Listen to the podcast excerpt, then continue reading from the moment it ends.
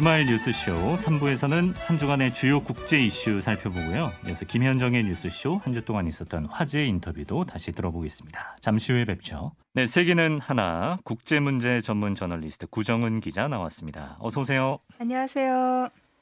자, 오늘은 뭐 일부에서도 저희가 잠깐 짚어봤습니다만 어제 개막한 베이징 동계 올림픽 그리고 또 우크라이나를 둘러싼 국제 정세 얘기를 좀 해보겠습니다. 우리가 팬데믹에서 맞는 두 번째 올림픽인데 뭐 작년 도쿄 때처럼 역시나 관심도는 좀 떨어지는 분위기네요. 예, 그 오랫동안 준비해온 선수들이나 동계 스포츠 팬들은 많이 행사를 기다렸을 텐데 네. 이번 동계올림픽은 좀 전에 없이 조용하게 치러지는 그런 분위기죠. 음. 뭐 코로나19 때문이기도 하고 또 국제 관계가 뭐 중국을 둘러싼 정세도 그렇고 전반적으로 안 좋기 때문이기도 한 것 같은데 네. 외신 보도를 보니까 공식 후원 업체들조차도 이번 올림픽과 관련해서는 뭐 이렇게 적극적인 마케팅을 하지 않고 어. 있다고 하더라고요. 예. 올림픽과 관련해서 이 스포츠 자체보다는 이제 뭐 미중 관계라든가 뭐 우크라이나를 둘러싸고 이제 한껏 긴장이 높아지면서 생긴 미러 관계, 중러 음. 관계 이런 쪽들 뉴스들이 더 많이 음. 나오고 있는 것 같아요. 그러게요. 사실 미국이 이번 올림픽에 외교적 보이콧을 선언했을 때부터 뭐 이미 세계 절반으로부터는 축하받기 힘든 상황이 됐던 것 같습니다. 어, 그렇게 됐다고 봐야죠. 네. 그 보이콧이 물론 뭐 그렇게 크게 효과적이지는 않다라는 평가가 많기는 합니다. 아, 그래요? 근데 이제 미국의 그런 행보가 영향을 미친 것도 사실이고 또 그런가 하면 또 국제사회에서 별로 이렇게 큰 호응을 못 받았는데 네.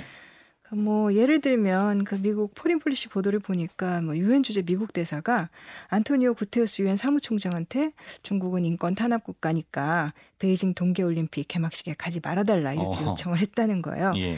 그래서 또 미국 정부 쪽에서는 유엔 사무총장이 공개적으로 중국 신장의 심각한 상황에 대해 인권 상황에 대해서 우려를 다시 한번 표명해 달라 어. 이렇게 요구를 했는데 네. 이것도 거절을 했고 어. 뭐 이유는 중국의 인권 상황에 대해서는 유엔 차원에서 이미 여러 번 우려를 표한 바 있다는 거죠. 어. 또 이제 미국이 뭐 올림픽을 앞두고서 유엔에 뭐 중국 인권 보고서를 발표를 앞당겨 달라 뭐 이런 압력을 넣었다는 얘기도 나왔었어요. 예. 예, 뭐 신장의 이 위구르족 인권 사항을 조사한 유엔 보고서를 베이징 올림픽 개막을 앞두고서 공개를 해달라라고 어, 요구를 했다는 건데. 이건 진짜 공개가 되면 재뿌리는 거죠. 예, 그렇죠. 그래서 미칠 바칠레 그 유엔 최고 인권 대표 쪽에서도 이 공개하는 일정을 앞당기지는 않았다고 해요. 음, 그렇군요. 그럼 중국의 입장은 어떻습니까? 중국의 입장은 뭐 언론적으로 올림픽은 스포츠의 재전이고 정치화하지 말라 뭐 이렇게 계속 강조를 해왔죠. 네. 사실 올림픽이 정치적인 행사라는 걸 모르는 사람도 없잖아요. 중국도 말은 이렇게 하면서 당연히 정치적으로 활용을 하고 있습니다. 네. 예를 들면 이번에 중국 쪽에서 베이징 동계올림픽 성화 봉송에 내세운 주자들 중에 네네. 뭐 농구 선수 야오밍 같은 사람들 뭐, 뭐, 어. 뭐, 이례적인 건 아니죠 뭐 있었고 예. 근데 그뿐만 아니라 그 인도하고 국경 분쟁이 벌어졌을 때 네. 이제 거기서 부상을 입은 중국군이 아. 이거 당연히 이거 정치적으로 중국도 활용을 하는 거죠. 아, 그러네요. 그때 막 돌팔매질한다고 그 싸움 말하는 거예요? 예, 그 정확하게 그 싸움인지는 모르겠는데 예. 국경 분쟁이 여러 차례 아, 벌어졌었거든요. 어쨌든 거기에 이제 참전했던 군인이 또 성화봉송에 예. 동참했다. 이번에 각국 정상들 중에는 누가 베이징에 방문합니까? 그 미국이 외교 보이콧을 하자라고 했기 때문에 영국, 호주, 캐나다는 뭐 중국 인권 문제를 거론하면서 미국의 요구에 동참을 했고요. 네. 뉴질랜드, 네덜란드, 스웨덴, 호주 같은 나라들은 어, 중국 인권 문제 때문에 보이콧한다라고 밝히진 않았지만 코로나 19 때문에 안 되겠다라면서 이제 정상이 아. 참석해달라는 초청은 거절했습니다. 네. 근데 원래 이 동계 올림픽 개막식에 정상급 참석이 아주 많지는 않아요. 아. 예, 펑창 동계 올림픽 때 이제 정상급 외빈이 한 20여 명이었는데 아. 당시에는 뭐 아베 신조 당시 일본 총리가 왔었죠. 예. 그 미국에서는 마이크 펜스 부통령이 왔었고 이 정도면 뭐 굉장히 고위급 인사들이 온 거기는 네. 해요. 뭐 그때 펜스 부통령이 북한의 그 김여정 노동당 부부장 뭐 노골적으로 무시하는 네. 또 이런 정치 제스처를 보이기도 했었고 네. 이번에도 정상급 참석자 수는 비슷합니다. 중국 외교부가 발표한 걸로는 26명이라고 하는데 음. 뭐 아르헨티나, 에콰도르, 몽골, 폴란드, 세르비아 등등 보이고 그다음에 아시아에서 뭐 많이들 갔죠. 카자흐스탄, 파키스탄, 아랍에미리트 연합 이런 데서 참석을 했고 네.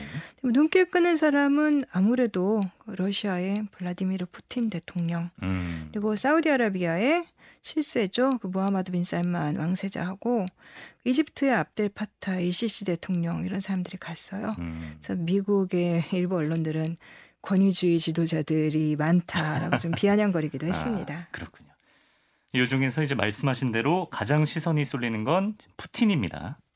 그렇죠. 무엇보다 지금 우크라이나 긴장이 높아져서 세계가 굉장히 시끄럽잖아요. 네. 푸틴 대통령과 시진핑 중국 국가주석이 4일 만났는데 이 만남을 앞두고서 푸틴 대통령이 3일 국영 언론을 통해서 이제 공개를 한 글에서 중국과 러시아 사이에 새로운 시대가 열렸다 음. 이렇게 밝혔습니다. 예. 뭐 지역적 차원이건 세계적인 차원이건 여러 어젠다들의 이제 함께 대응할 거라는 거를 강조를 했고 네. 그러니까 미국이 계속 압박을 하니까 중국과 러시아가 밀착된다 더더욱 밀착된다라는 얘기 지난번에도 말씀드렸는데 네. 올림픽 통해서도 그대로 확인이 되고 있고요. 그 크렘린 발표에 따르면은 푸틴 대통령이 이 4일 시주석과 회담에서 뭐 15개 이상의 협정에 서명을 했다고 해요. 이제 그 중에 조금 관심을 끄는 것이 에너지 협력하고 금융 협력인데 네. 뭐 러시아 가스를 중국으로 더 많이 수송하는 문제, 그다음에 공동 금융 인프라를 만드는 문제예요. 근데 이게 왜 서방에서도 관심을 갖고 있냐면 이거는 결론이 난 문제는 아닌데 이제 러시아가 유럽 대신에 에너지 수익을 중국으로부터 확보를 그만큼 할 수 있을 건가, 활로를 음. 찾을 수 있을 건가라는 거 하고 네. 그다음에 또 서방의 금융 제재를 이제 미국 조 바이든 정부는 계속해서 우크라이나 문제 들면서 제재를 강화하겠다라고 네, 하는데. 예. 이거를 좀 피해갈 통로를 또 중국 아. 쪽에서 좀 뚫을 수 있느냐 음. 이것 때문에 관심들이 높죠. 여러모로 중국에서 활로를 지금 모색해 보고 있는 러시아의 모습이고 지금 중국은 우크라이나 문제에 있어서는 확실히 러시아 편인가요? 미국 뉴욕 타임스는 이번에 그 푸틴 대통령과 이 동계올림픽 이렇게 열성적으로 협조해 주는 걸 거론을 하면서 네. 중국이 푸틴의 생명줄이 돼주고 있다라는 표현까지 썼어요. 어. 대신 우크라이나 문제에서는 중국의 입장이 뭐 단호하게 러시아 편이다 이렇게만 또 잘라 말할 수는 어, 없어요. 그래요? 일단 우크라이나 입장에서 보면은 중국이 최대 교역 상대국이에요. 아. 원래는 이제 우크라이나산 농산물을 러시아가 많이 가져갔기 때문에 수출 상대국으로는 1위가 러시아였다가 그것 또한 2020년부터 중국으로 바뀌었고. 예. 근데 중국이 이 사료 수요가 굉장히 많은데 중국 입장에서 보면은 뭐 옥수수 수입량의 80%가 우크라이나에서 온다 그러고 어. 또 중국 신장에 그 중국의 빙탄 병단이라 그래서 일종의 군 생산 부대예요. 아, 예. 신장 지역에 체류를 거기서 살면서 개척하고 경제 활동을 하는 이제 인민해방군의 어. 그런 단위죠. 네. 근데 이 신장의 병단이 2013년에 그 우크라이나의 땅을 10만 헥타르를 50년 이상 장기 임대를 하는 계약을 했어요. 땅을요? 예. 어. 그러니까 그 중국에서 소비될 먹거리를 우크라이나에서 키워서 가져가는 거죠. 아. 뭐 그래서 중국 국영 농업 기업도 뭐 우크라이나 동부에다 또 투자를 해서 이 식량 수송량을 늘리기도 했고요. 어. 그렇군요. 또 우크라이나가 이 중국의 일대일로 계획이랑도 연결돼 있다고 들었는데. 우크라이나로 일대일로 프로젝트를 좀 확장을 해서 거점으로 삼으려고 중국은 계획을 했고 이제 여기서도 중국과 러시아의 이해관계가 조금 엇갈리죠. 네. 그러니까 러시아의 압박이 너무 심해지니까 2017년에 우크라이나가 유럽연합하고 무역협정을 맺었어요. 예, 예. 근데 중국은 그걸 일종의 기회로 본 거예요. 그래서 우크라이나를 어떤 허브로 삼아서 유럽으로 또 교역을 음. 늘릴 수 있지 않겠느냐. 그래서 2018년에 우크라이나 수도 키예프에 뭐 1대1로 무역센터 이런 것도 만들고 네. 또 우크라이나의 항구들에도 중국 기업들이 투자를 했다고 해요. 예. 작년 6월 말에 뭐 한 얼마 안 된 거죠. 중국이 우크라이나하고 인프라 투자 협정까지 체결을 했었어요. 네. 그때 우크라이나 대통령이 우크라이나는 유럽으로 향하는 중국의 다리가 될 것이다. 아, 우크라이나 이렇게, 대통령이 예 이렇게 오. 어. 선언을 했고 예. 그러면서 참 아이러니한 게 그때 중국 위구르 인권 문제를 유엔 네. 인권 이사회가 독립적으로 조사를 해달라라고 이제 여러 나라가 이제 성명을 내는데 네. 우크라이나는 거기서 서명했다가 철회를 했어요. 어. 그러니까 중국 쪽의 편을 들기로 이제 우크라이나가 지금은 러시아의 압박에 맞서서 뭐 국제사회에 그렇죠, 도움을 그렇죠. 호소를 예. 하고 있지만 예. 이제 신장 위구르 탄압 문제에서는 중국 당국 아. 편에 섰던 거죠. 네. 물론 이제 당시에 우크라이나 사정이 뭐 급하기는 했습니다. 그때 국제통화기금한테 한 50억 달러 정도 받아야 됐는데 네. 이제 그게 정부의 그 운용 투명성 문제로 거부당하니까 중국한테 뭐 10억 달러 급하게 아. 빌려야 되고 그런 상황이었었거든요. 아, 그럼 이렇게 지금 긴장감이 넘치는 상황에서도 우크라이나는 우크라이나는 중국이랑 협력을 하고 있는 거예요? 지난번에 제가 가스 이야기를 말씀을 드렸었는데 네. 우크라이나는 러시아 가스에 의존을 너무 많이 하고 있다 보니까 항상 불안하잖아요. 예. 그래서 자체적으로 조금 거기서 자립하기 위해서 노력을 하고 있는데 우크라이나의 에너지 부분에 투자하면서 돕고 있는 게 중국 개발은행입니다. 아. 그래서 우크라이나가 우라늄 생산을 늘리고 또 발전소에서 그 러시아산 가스 대신에 석탄 발전을 더 많이 할 수 있도록 이제 발전소 설비를 바꾸는 작업을 하는데 네. 이거를 중국이 지원을 해주고 있는 거예요. 음. 이두 나라 관계를 상징적으로 보여주는 게 중국 이 보유한 최초의 항공모함으로 유명한 랴오닝함입니다. 네. 이거 우크라이나에서 샀던 거죠. 아 그래요? 예, 원래 어. 마랴그라는 이름의 이제 항모였는데 옛소련제 항모죠. 예. 이걸 그때 1990년대 2천만 달러라는 헐값에 사들여서 이제 랴오닝으로 개조를 한 거고 네. 그 뒤에 중국이 자체적으로 항모를 이제 개발한 건데. 네. 어, 그 이후에도 우크라이나가 중국에 뭐 항공기 엔진, 그러니까 소련 기술이 남아 있었으니까 항공기 엔진이나 뭐 탱크용 엔진이나 미사일용 가스터빈 같은 것들을 수출을 했어요. 네. 아예 우크라이나의 엔진 생산 업체를 중국 기업이 매입을 하려다가 네. 미국 도널드 트럼프 정부가 압박을 해서 무산된 어. 일도 있었고요. 네. 어쨌든 지금 우크라이나에도 곳곳에 중국 자본이 정말 많이 들어간 상황인 것 같고. 근데 이제 중국 입장에서 보자면 우크라이나가 막 그렇게 중요한 협력 상대까지는 아니지 않습니까? 예, 말씀하신 대로 중국 투자가 들어간 것이 우크라이나에는 중요하지만 중국의 입장에서 보면은 굉장히 적은 비중이에요. 네. 그러니까 뭐 전략적 차원에서 그렇기 때문에 아무리 우크라이나와 이런저런 관계들이 있어도 결국은 러시아 편에 음. 서는 거고요. 네. 우크라이나 네. 문제와 별개로 이제 그렇지만 우크라이나의 긴장이 높아지는 것을 중국이 원치는 않죠. 음. 그래서 중국의 왕이 외교부장이 지난달 말에 그 토니 블링컨 미국 국무장관하고 통화를 했는데 늘 그렇듯이 뭐 원론적인 입장을 강조했습니다. 모든 당사국들이 좀 침착해라. 어. 긴장을 높이는 것을 피하라. 이렇게 촉구를 했고 예.